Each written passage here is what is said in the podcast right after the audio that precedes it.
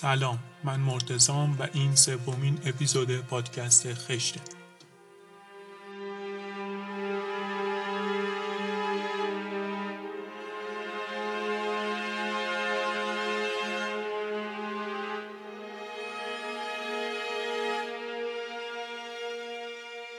پادکست خش پادکستیه که توی هر اپیزودش راوی تعامل معماری با عوامل مختلفه که با عینک معماری بهشون نگاه می‌کنیم. پادکست خش پادکست اندیشیدن به دیدگاه های متفاوت معماریه که با روایت براتون تعریفشون می‌کنه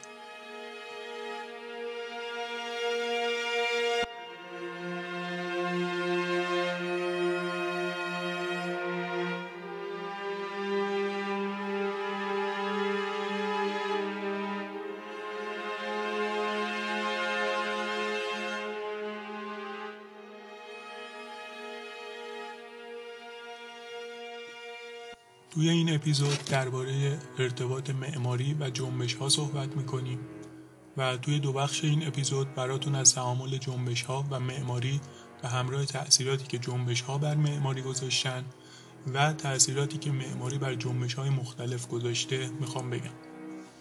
در بخش اول اپیزود از تأثیرات و تعامل جنبش ها و معماری براتون مواردی رو نام می‌برم. در بخش دوم چندین جنبش معماری که تأثیرات و تغییرات متفاوتی رو ایجاد کردن برای شما روایت می‌کنم.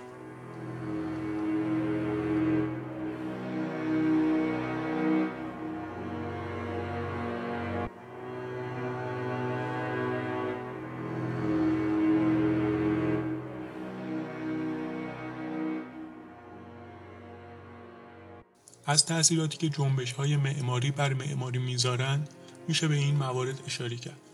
یکی از مهمترین تأثیرات خروجی افراد و سبک کارهای متفاوت در حوزه عملی معماریه که جریان معماری یک کشور و جهان رو می‌تونه توسط یک جنبش تحت تاثیر قرار بده. جنبش ها باعث تغییر دیدگاه مخاطبان و افراد عادی یک جامعه هم میشن که می‌تونه توی روند انتخابای افراد تاثیر بذاره در نتیجه پیامدهای اقتصادی و فرهنگی زیادی داره. یکی دیگه از تغییراتی که جنبش ها می‌ذارن اینه که تم یک جامعه رو تغییر میدن.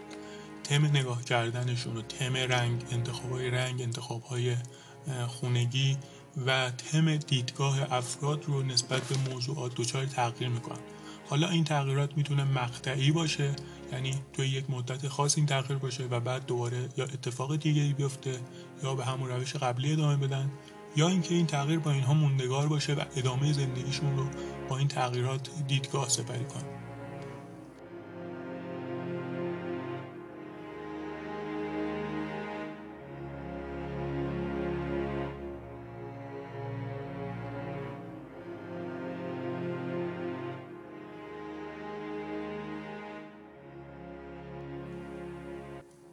از تاثیراتی که معماری بر جنبش ها می‌تونه بذاره می‌تونیم به این موارد اشاره کنیم یکی از تاثیراتی که معماری بر جنبش ها می‌ذاره اینه که اصلا معماری به تنهایی به جنبش ها مسیر و جریان میده. یعنی جنبش ها میان فکر می‌کنن که برای معماری می‌تونیم چه کارهایی انجام بدیم چه تفکر و ایدئولوژی رو الگوی کارمون قرار بدیم و بعد به یک جنبش می‌رسن. این یکی از مهمترین تاثیراتی که معماری داره بر جنبش های اجتماعی علاوه بر اون جنبش های مختص معماری و جنبش های هنری می‌ذاره. یکی دیگه از تغییراتی که جنبش ها توسط معماری دچارش میشن اینه که معماری یک رویکرد رو برای اونها مشخص می‌کنه. به طور مثال معماری کلمبیا جنبشی جنبشی رو توسط افراد کلمبیایی و اون منطقه براشون به وجود میاره با توجه به اون مزایا و معایب و مشکلاتی که اون قسمت داره. یا به طور مثال همین کشور خودمون معماری امروزش معاصرش و نقدهایی که به اون وارد هست باعث شده یک سری جنبش هایی علیه این معماری و با یک رویکردهای خاصی شکل بگیرن. که اینا همه ریشه در معماری دارن و تأثیری که معماری اون حال حاضر اون معاصر بر جنبش های اون زمانه می‌ذاره. یعنی زمانمند می‌کنه اون جنبش ها رو.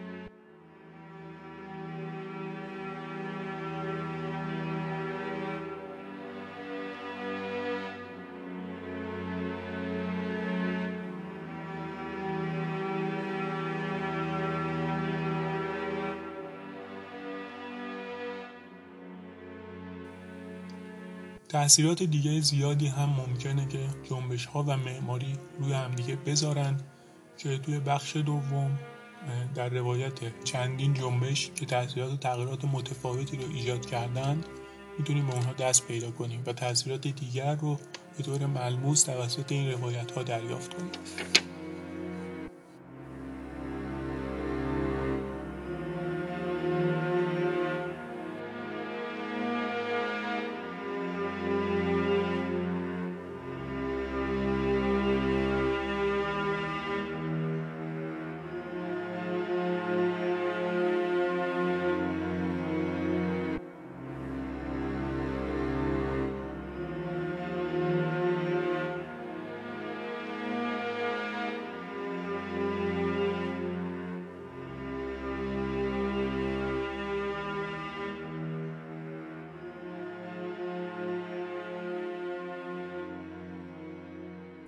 بخش دوم آرکیگرام آرکیگرام جنبشی بود که تو دهه 1960 توسط جمعی از معماران بریتانیایی که منتقد فضای خشک و بی انعطاف حاکم بر معماری رسمی اون روزهای بریتانیا بودند به وجود اومد. هدف اونها این بود که پروژه ها رو نقد کنند، حروفی برای چاپ اختراع کنند، مسابقات معماری ترتیب بدن و هزاران هدف دیگه‌ای که بعدا اونها مشخص کردن و روی کردشون شد. تا بدین ترتیب از ملال کار در دفاتر معماری لندن رهایی پیدا کن. به نظرشون کار توی دفاتر معماری لندن ملال شده بود معماری خشک شده بود و این جنبش با این روی کرد گرفت که بیاد این فضا رو تغییر بده. اونها به زودی دریافتند که باید نشریاتی رو خودشون چاپ کنن. مجلات اصلی بریتانیا در اون زمان کار دانشجویی رو چاپ نمی‌کردن. آرکیگرام به این فضای عقیم واکنش نشان داد پیتر کوک و پنج معمار دیگه از جمله وارن چاک دنیس کرامپتون دیوید گرین ران هرون و مایکل وب اعضای اصلی گروه آرکیگرام بودند اونها با ترکیب آزاد از اشیای مختلف شعر، معماری و طراحی نوعی از هنر ترکیبی گرافیک و کلاژ ارائه دادند که ارجایی به تبلیغات و کمیک های علمی تخیلی اون زمان بود.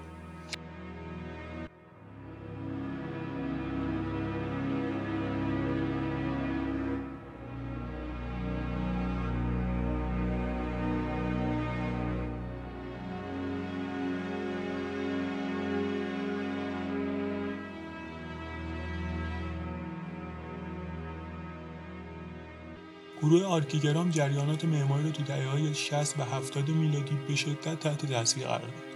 طوری که دیوید گرین در نخستین شماره مجله آرکیگرام توی سال 1961 تحت عنوان یک پیام یا خلاصه مقاله نوشته بود نسل جدیدی از معماران باید پدیدار شود. با فرمها و فضاهای نوینی که در عین حالی که به نظر می‌رسد اصول معماری مدرن را نقض می‌کنند به آنها اعتباری دوباره ببخشند ما انتخاب شده ایم تا تصویر پوسیده ارائه شده توسط باهاس را که چون دشنامی از به عمل کرد گرایی به کناری بذاریم. شما می توانید ورقهای فولادی را به هر اندازه که می خواهید لوله کنید. بالونی را به هر اندازه که می خواهید باد کنید و می توانید قطعات پلاستیک را به هر فرمی که می خواهید شکل بدهید. حتی قطعاتی که یک پل را می‌سازند را به میل خود طراحی کنید. اصلا نگران نباشید. این گروه پس از بروتالیست ها اولین گروهی بودند که علیه زمانی مصرف زدگی واکنش نشون پروژه های شهری این گروه مجموعی از شبکه ها، کابل ها، سازهای بادی، خونه های سیار و کاربردهای خیلی گسترده برای سازوکارهای رباتیک و نظام های اطلاعاتی رو در بر. اونها همچنین به اصول معماری مدرن رجوع می‌کردند و باور به استقرار زندگی در قلب شهرهای آینده داشتند.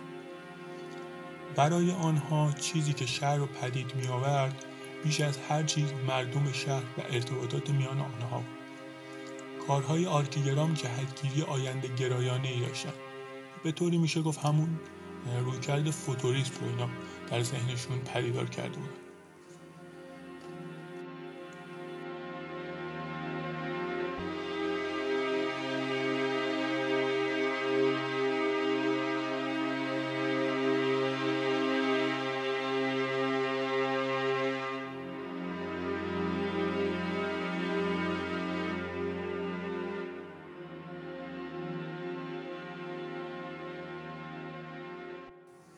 یکی از پروژه های بحث برانگیزی که در مجله اونا چاپ شد پروژه شهر متحرک بود واکینگ سیتی تصویری از یک شهر قولپیکر که با پاهای مانند حشرات قادر است به هر کجایی که ساکنان آن می‌خواهند برود. این فرم از ترکیب ماشین و حشره ساخته شده بود و به نوعی بیان جمله معروف لوکوربوزیه بود. خانه ماشینی برای زندگی است. واحدها هر کدوم مستقل بودند. در ایستگاه های بین راه واحدهای جدید می توانستند همچون انگلی بر این ماشین سوار بشن تا ساکنان جدید جایگزین ساکنان قبلی بشن. یا جاهای خالی را پر کنند. بنابراین شهروندان در حقیقت کوچنشینانی بودند که این ماشین به اونها سرویس می‌داد. و در حقیقت چندان فرقی با اتومبیل هایی که امروزه ساخته می‌شوند نداشت. زمینه طراحی این پروژه تصور جهانی بود که در آینده پس از جنگ جهانی هسته‌ای تخریب میشه. این پروژه تاثیر عمیقی بر ریچارد تاجز و رنزو پیانو در ساخت مرکز فرهنگی جورج پومبیدو در پاریس گذاشت که حالا خود این پروژه یک سری انتقادات و یک سری حاشیه سازی در دوران خودش داشت که توی منابع این اپیزود براتون یک مقاله دربارش قرار دادیم که می‌تونید استفاده کنید.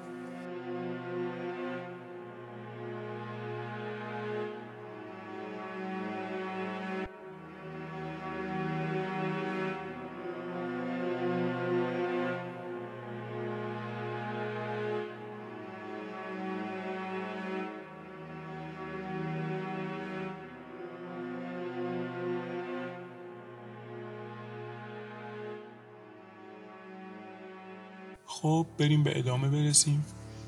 از جمله دیگر کارهای اونها پروژه شهر اتصالات Plug-in City توسط پیتر کوک بود. این پروژه یک ابرسازه بدون هیچ ساختمان و تنها یک استخوانبندی صلب هر واحد مسکونی به شکل یک سلول با اجزای همگون می‌تونه درون این استخوانبندی قرار بگیره. این پروژه از کاربردهای مختلفی چون فضاهای مشا دفاتر اداری و مغازه تشکیل شده. ایده های خیالی اونها هرگز از روی کاغذ فراتر نرفت و در فرم های تجربی اونها باقی موند. با این وجود سبک هنری آوانگارد اونها سرشار از نوع شوخ طبعی و خیال پردازی بود که تاثیر خودش رو از معماران دیگه نظیر رمکولهاس و زاهدید بر جای گذاشت. این معماران جوان بریتانیایی یکی از تاثیرگذارترین جنبش های معماری رو در دهه 1960 به وجود آوردند.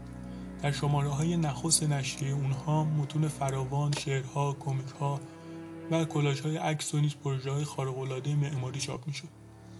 اون چیزی که آرکیگرام می‌خواست در اهداف سیاسی اندیشه آرکیگرام درباره فرهنگ مصرفی غرب پس از جنگ اندیشه می‌کرد رو به نمایش بذاره کارل مارکس در سال 1859 در مقاله‌ای که درباره اقتصاد سیاسی می‌نویسه کمونیسم رو جامعه بی به تصویر می‌کشه که در اون مالکیت خصوصی وجود نداره و ابزار تولید به جامعه تعلق داره سوسیالیسم نیز نظریه اقتصادیه که بر اساس اون از ابزار تولید، توزیع و معاوضه به صورت جمعی توسط جامعه اداره میشه. مارکس دریافته بود که اقتصاد نیروی محرکه تمام تغییرات اجتماعی هر نوع تغییر در اقتصاد به صورت زیربنای تغییرات اجتماعی دیگر رو از سیستم های آموزشی، قانونی و غیره موجب میشه. بسیاری از عقاید مارکس و انگلس به صورت غیر مستقیم پیروان آرکیگرام رو تحت تاثیر قرار داد. به عنوان مثال مارکس باور داشت که عدم فردگرایی در اجتماع برای رسیدن به اهداف بزرگتر لازمه. یه جورایی مارکس به قول خودمونی می‌خواست بگه که تنهایی نمی‌تونید به جایی برسید. با کار تیمی با کار اجتماعی می‌تونیم ما به اهداف بزرگ ملی برسیم.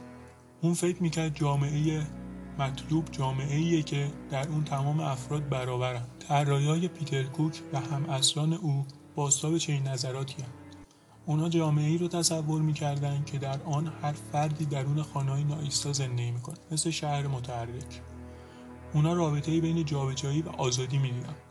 ایده محیط های متحرک پتانسیل جوامعی رو نشون می‌داد که در اون تقسیم بندی اجتماعی وجود نداره و طبعا نه هومنشین در اون خواهد بود و نه مرفه نشین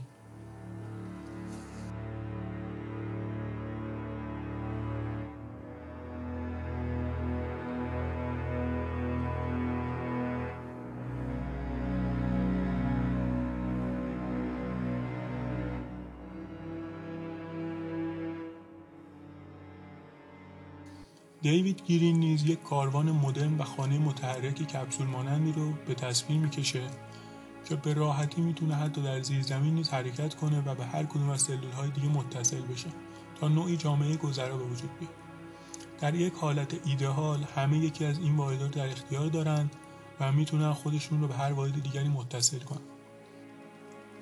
حالا نتیجه همه این صحبت هایی که درباره سوسیالیسم و کمونیسم و کارهای پیتر کوک و آرکیگرام گفتیم در صورت که همه این دیدگاه می‌تونن درست باشن دیدگاه دیگری هم وجود داره که میگه تاریخ نشون داده که حتی در چنین جوامعی به زودی از طریق دیگر ثروت و منزلت اجتماعی معنا پیدا می‌کنه. یعنی یه جورایی می‌خواد بگه باز هم به روش های دیگه ما تغییراتی رو در طبقات اجتماعی خواهیم داشت. هیچ وقت نمی‌تونیم همه رو با هم برابر کنیم توی اجتماع. انتقادی که منتقدان مارکسیست به این پروژه و اصولا نقش کمونیست وارد می‌کنن اینه که فردگرایی و افسون طلبی بخشی از غریزه آدمه که نمی‌تونیم اون رو سرکوب کنیم و در چنین جامعه تحمیلی به زودی طبقات اجتماعی جدیدی تشکیل میشن و تنها جای افراد در اون عوض شده. و اگرچه در یک جامعه کمونیسمی همه با هم برابرند اما بعضی برابرترند. گذشته از این انتقادات نفوذ آرکیگرام همچنان ادامه داشته و هنوزم داره امروز شهر جهانی برای ما واقعیت داره. اگرچه مانند رویاهای اونها نتونست راه بره. در سال 2002 بهای دوباره به آرکیگرام داده شد. یکی از معتبرترین جوایز معماری دنیا یعنی مدال طلای مؤسسه سلطنتی بریتانیا به اعضای این گروه داده شد. اهدای چنین جایزه‌ای به گروهی که کارهای اونها هیچ وقت اجرایی نشد در واقع نشون دهنده اهمیت و تاثیرگذاری این جنبش بر تئوری معماری نمایش آثار آرکیگرام با عنوان آرکیگرام معماری تجربی 1961 تا 1974 کار خودش رو در سال 1994 در وین آغاز کرد. و پس از اون به مرکز جورج پومپیدو پاریس رفت و سپس در موزه طراحی لندن به نمایش گذاشته شد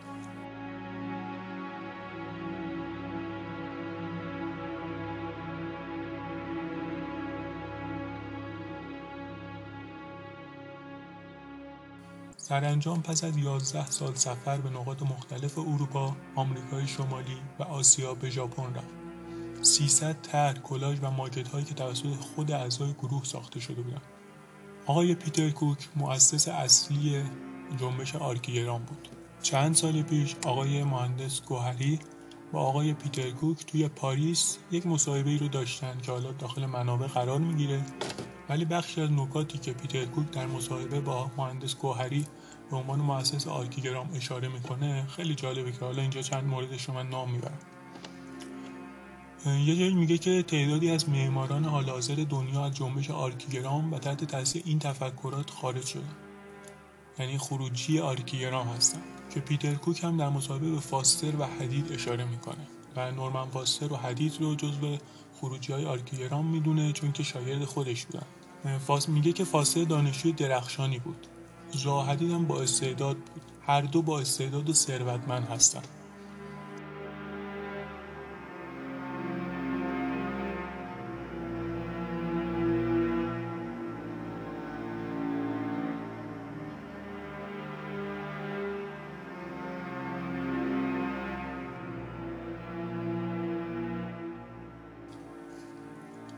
توی جای دیگه ای توی مصاحبهش میگه که من بیشتر از برخورد با مردم و زندگی عادی الهام می‌گرفتم.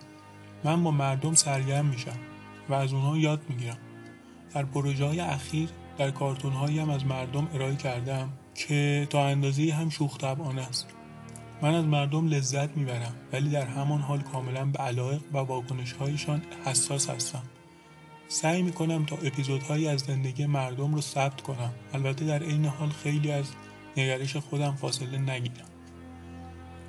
این بخش از صحبتیه که آقای پیتر کوک داشت می‌گفت که فکر می‌کنم خیلی صحبتاش عمیقه و خیلی کاربردیه می‌تونه باشه و خیلی بالاخره دیدگاه جالبی داشته که تونسته تغییراتی توی دنیای معماری پدید بیاره.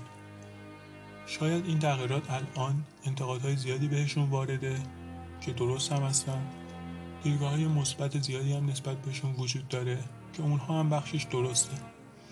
و ما قرار همه این دیدگاه ها رو ببینیم و چیزی یاد بگیریم ازشون. و نکته ای که وجود داره اینه که اصلا قصد قضاوت یا تحمیل نظری وجود نداره اینجا و همه این دیدگاه رو با هم قرار بررسی کنیم ببینیم و با هم پیش بریم تا ببینیم که چه مزایا و معایبی وجود داشته.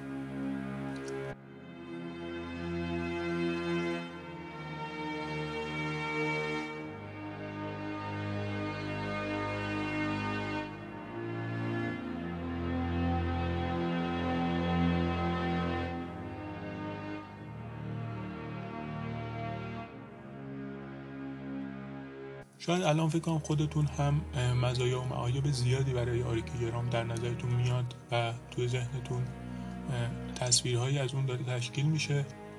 ولی پروژه این آرکیگرام در دهه خودش در زمان خودش پروژه هایی بوده که یک دیدگاه جدیدی رو به معماری ارائه داده. فارغ از اینکه خوب بوده یا بد بوده. حالا بریم دنبال جنبش بعدی. جنبش بعدی جنبش Critical Mass هستش. که critic همونجور که می‌دونید به معنی نقده و اسم جنبش هم Critical Mass ه حالا mass معانی متفاوتی داره که مصطلح شده. یعنی دو کلمه در کنار هم اسم یک جنبش رو تشکیل داده که بیشتر هدف این جنبش هدف انتقادیه. جمله که برای گزاره بنیادین واقعه اینه که دوچرخه یک سلاح انتقادی و دوچرخه سواری به مسابقه یک کنش رهایی بخش است. این جمله کل روی کرد و اهداف کریتیکال مس رو به ما نشون میده. رسالت این روایت تلاش برای عبور از تصور ساده و خام دوچرخه سواری به عنوان فعالیت صرفا ورزشی، تفریحی و حتی حمل و نقلی و گشودن چشماندازی متفاوت به دوچرخه سواری به مسابقه یک کنش انتقادی بر روی زین که می‌تونه مسئله شهری موجود رو به چالش بکشه و ترسیم کننده موقعیت جدیدی از زندگی شهری باشه. شاید تا اینجا براتون سوال پیش اومده باشه که دوچرخه نقد کریتیکال مس چه ربطی به معماری می‌تونن داشته باشن. ولی در آینده و در ادامه این اپیزود من بیشتر براتون میگم شما شاید بیشتر بدونید بتونید ربط های این سه چهار تا مسئله رو به همدیگه تشخیص بدید.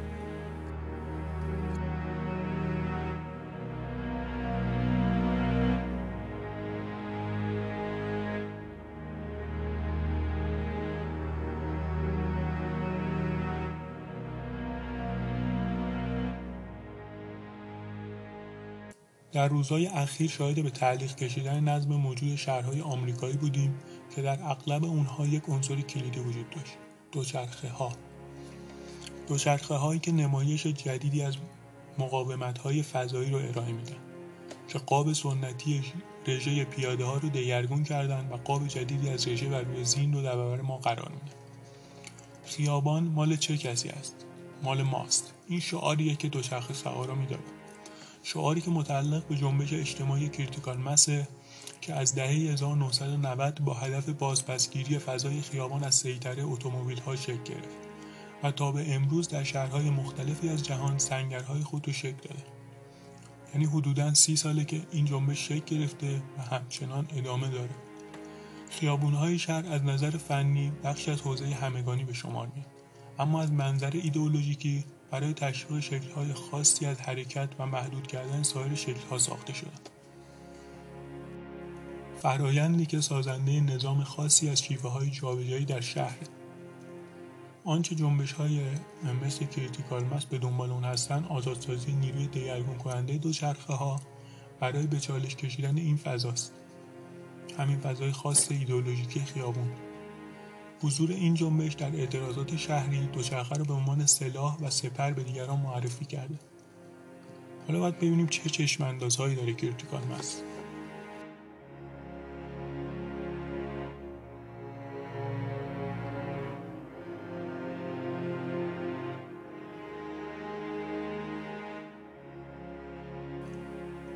Critical Mass یک رویداد ماهانه بین المللیه که در اون دوچرخه سواران برای تجلیل از دوچرخه سواری نشون دادن قدرت جمعی خودشون و فرستادن این پیام روشن که ما ترافیک رو مسدود نمی کنیم بلکه خودمون ترافیک هستیم استفاده می‌کنیم.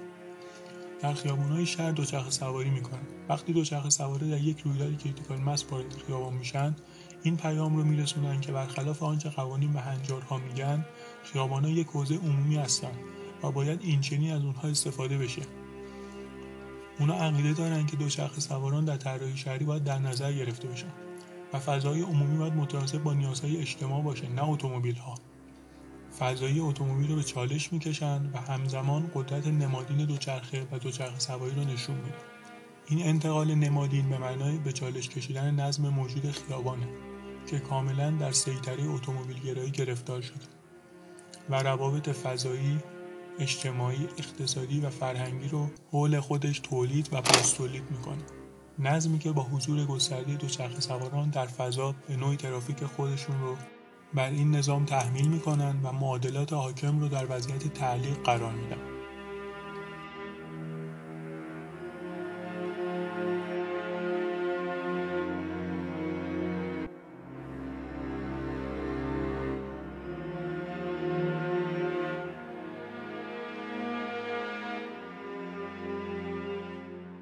در حالی که روها به عنوان زون اجتماعی و فضای خودرویی به عنوان زون ترافیکی مطرح میشن فضا برای دوچرخه سواران نادیده گرفته میشه. همونطور که گفته شد فضای خیابون باید زیل رژیم های اقتصادی سیاسی درک بشه که در اون تمرکز بر اتومبیل محوریه. در این رابطه قدرت فضا بزرگترین تهدید برای دوچرخه سواران در شهر اتومبیل هایی که بیشترین قدرت رو در خیابون دارن. و بنابراین بیشترین حجم فضا رو نیز تسخیر می‌کنن و به نوعی منجر به طرد سایر شیوههای جابجایی در فضا از جمله دوچرخه سواری میشن که به عنوان اقلیت های آسیب پذیر در تضاد با اونها حضور دارند با این حال در مقابل قدرت و سیطره فضایی اتومبیل ها که فضا و زمان رو به نفع خود با سازماندهی می کنند عمل رکابزنی همچون مقاومت فضایی برای بازپسگیری فضای عمومی فضایی که در آن دوچرخه سواران در مقابل استراتژی کلان خودرویی تاکتیک های فردی و جمعی خود را از دستای کار قرار میدن همانطور که دوسرتو از اقدام ساده راه رفتن به عنوان اقدامی از سر مقاومت یاد می‌کنه و اون رو فرایند تملک سیستم مکانی از سوی آبران مینامه دوچرخه سواری نیز به عنوان یک عمل روزمره سعی داره مقاومت هایی در برابر این نظام فضایی انجام بده.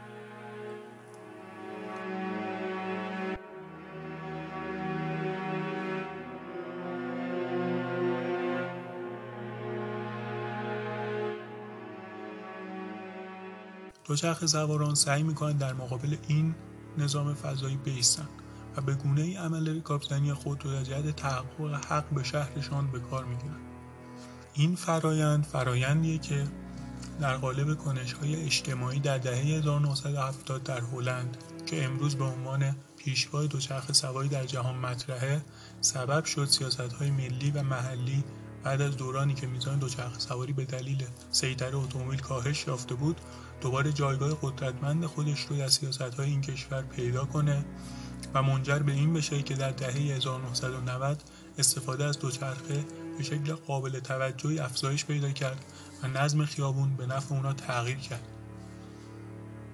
در شهرهایی هم مثل تهران که میزان دوچرخه سواری در اونها پایینه و سیطره اتومبیلگرایی بر فضای خیابان بیشتره دوچرخه سوارا به عنوان اقلیت در نظر گرفته میشن. تجربه ترد شدگی و به حاشیه رانده شدن دوچرخه سواران به خصوص در ارتباط با رانندگان سبب نادیده گرفته شدن حق آنها و فضای شهری شده. منطق راننده اتومبیل مانع از امکان سریع به گذاری فضای خیابان میشه. منطقی که دوچرخه سواران رو قانون شکن و متجاوز به فضای خیابان تلقی می‌کنه و بر این باور استواری که دوچرخه سواره باید جای دیگری رکاب بزنن یا به پیاده رو برن. امری که باید اون رو زیل مفهوم هنجارهای ذهنی شهر دستبندی کرد که به نوعی سازوکار ذهنی حاکم بر فضای خیابان رو شهر میده که در نهایت یک دهنده فرهنگ ضد دوچرخه میشه که در اون رانندگان اتومبیل موجه و خودی و دوچرخه سواران غیر موجه و غریبه تلقی میشن. که در یک رابطه مستقیم بر تصمیم گیری ها انتخاب ها و عمل دوچرخه سوار و به طور کلی تجربه دوچرخه سواری اون تاثیر گذاره.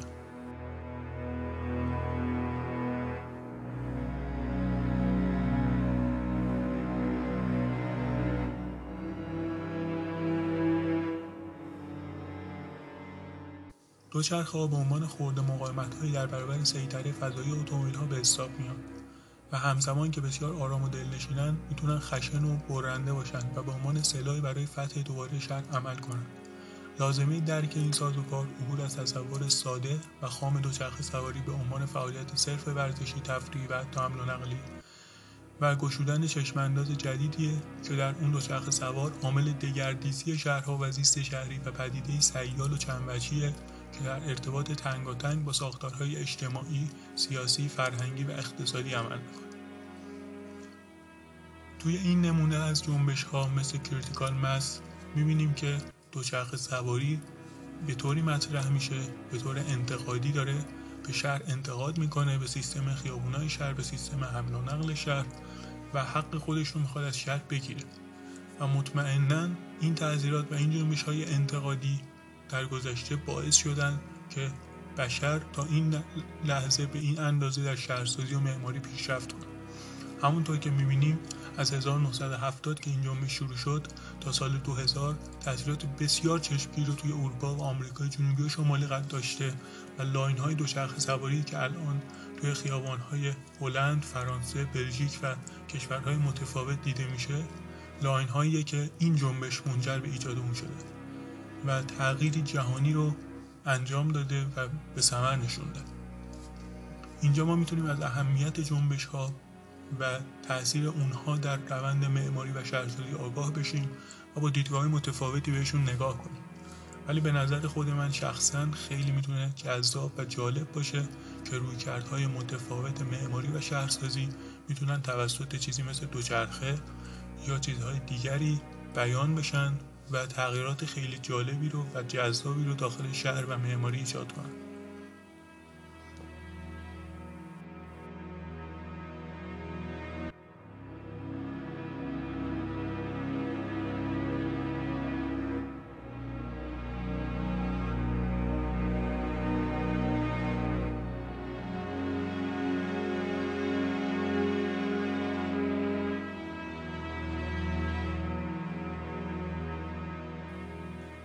حالا به معرفی منابع می‌پردازم. منابعی که من ازش استفاده کردم چند تا از مقاله های آقای مایکل سورکین آمریکاییه که ایشون هم جزو منتقدان معماریه و یک مقاله از برگرفته از فرهاد خندان که توی مجله معماری و ساختمان چاپ شده به سال زمستان 1384 از دیگر منابع من سایت طراحی شهری ایرانی به نام urbandesign.ir و دیگر منبع من نشریه همشهری معمار شماره ده هستش. امیدوارم که این اپیزود اپیزود خوبی شده باشه و لذت کافی رو برده باشید. اگر شما هم دغدغه انتقاد پیشنهاد یا هر چیزی که توی ذهنتونه و دوست دارید به ما بگید رو می‌خواید بیان کنید می‌تونید به ایمیل خشت پادکست ایمیل ارسال کنید و با کمال میل حتما مورد توجه ما قرار می‌گیره و مطمئنا بهش پرداخته میشه. در شبکه های اجتماعی مثل اینستاگرام، تلگرام و توییتر هم می‌تونید ما رو دنبال کنید با آیدی خشت پادکست. امیدوارم که همیشه با گوش دادن به اپیزودهای ما بتونید چیزی یاد بگیرید و حرفی برای گفتن داشته باشید. نظرات خودتون رو هم می‌تونید در کامنت ها در همه شبکه های اجتماعی به ما اطلاع بدید و ارائه کنید. در پایان از تنظیم دوست خوبم امیر که موسیقی، صداگذاری، ادیت رو انجام میدن تشکر کنم که خیلی زحمت می‌کشه تا این پادکست بتونه تا حد امکان مناسب به گوش شما برسه.